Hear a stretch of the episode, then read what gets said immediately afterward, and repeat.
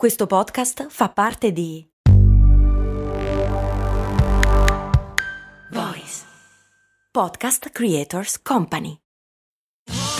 Sotto costo 1 euro. Fino all'11 maggio lo Smart TV LG OLED Evo Gallery Edition 55 pollici più il piedistallo insieme a 999 euro perché 1 euro batte forte sempre. Hara Hachibu in giapponese significa mangia finché non sei pieno per 8 parti su 10 o pancia piena all'80% e a quanto pare è una pratica diffusa dalla popolazione di Okinawa che secondo uno studio di molti anni fa è una delle popolazioni più longeve al mondo. Ciao, sono Stefania Brucini e stai ascoltando Un Passo al Giorno, il podcast quotidiano per aiutarti a mantenerti costante su ciò che è importante per te. Uno dei detti più popolari di Okinawa è Hara Hachibu e significa qualcosa del tipo la pancia all'80%, sazi all'80%. È un insegnamento di Confucio applicato regolarmente ad Okinawa, in Giappone. Si traduce approssimativamente stomaco pieno in otto parti e si riferisce specificatamente alla pratica di mangiare fino a quando si è sazi dell'80%. Fermarsi all'80% impedisce al nostro stomaco di abituarsi a espandersi. È un metodo efficace per evitare di abbuffarsi e per prevenire, a quanto pare, l'aumento di peso. La psicologa Susan Albers sostiene che questo approccio è utile perché ci insegna a smettere di mangiare quando ci sentiamo solo leggermente sazi. Suggerisce infatti di rallentare mentre mangiamo per dare al nostro corpo il tempo di registrare quanto abbiamo mangiato. A quanto pare il cervello impiega circa 15-20 minuti per capire che lo stomaco è pieno. Quindi, mangiando lentamente, diamo il tempo al cervello di reperire il messaggio e di sentirci sazi prima di arrivare al 100%. Come possiamo fare? Utilizzare piatti più piccoli e in questo modo il nostro cervello percepirà la nostra razione come più abbondante, masticare più lentamente e iniziare mangiando tante verdure prima di mangiare cibi più ipercalorici.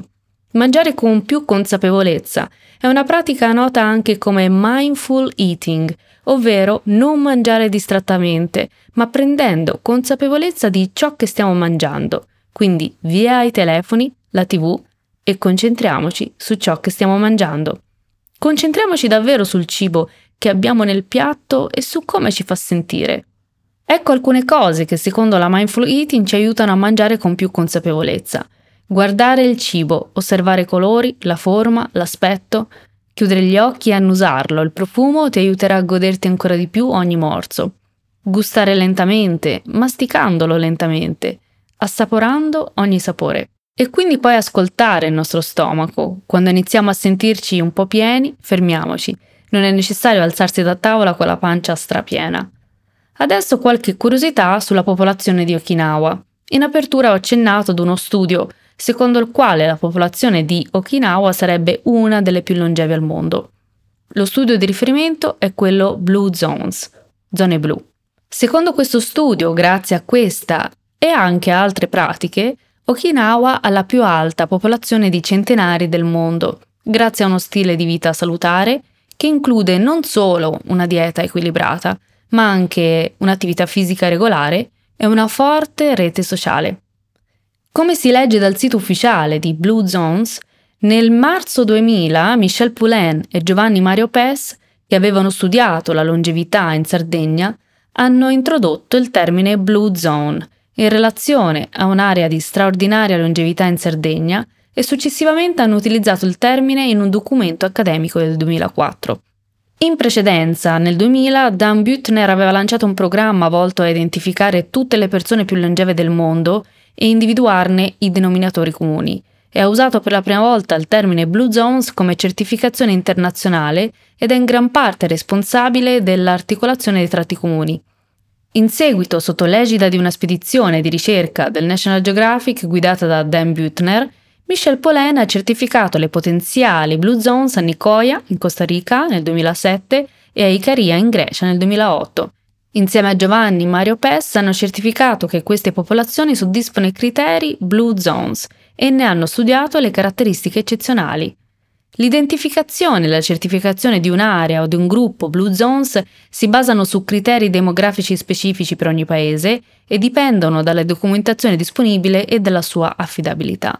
La popolazione di un'area certificata Blue Zones deve mostrare una longevità statisticamente significativa rispetto ai livelli nazionali e presentare varie caratteristiche legate allo stile di vita, all'alimentazione, alla genetica e alle condizioni ambientali, sia umane che fisiche, che possono essere considerate determinanti per vivere più a lungo e meglio.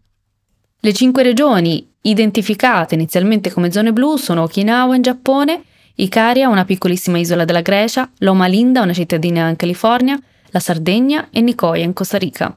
Queste sono le zone individuate nello studio di oltre vent'anni fa e non è detto che lo siano ancora e che siano le uniche. Perché?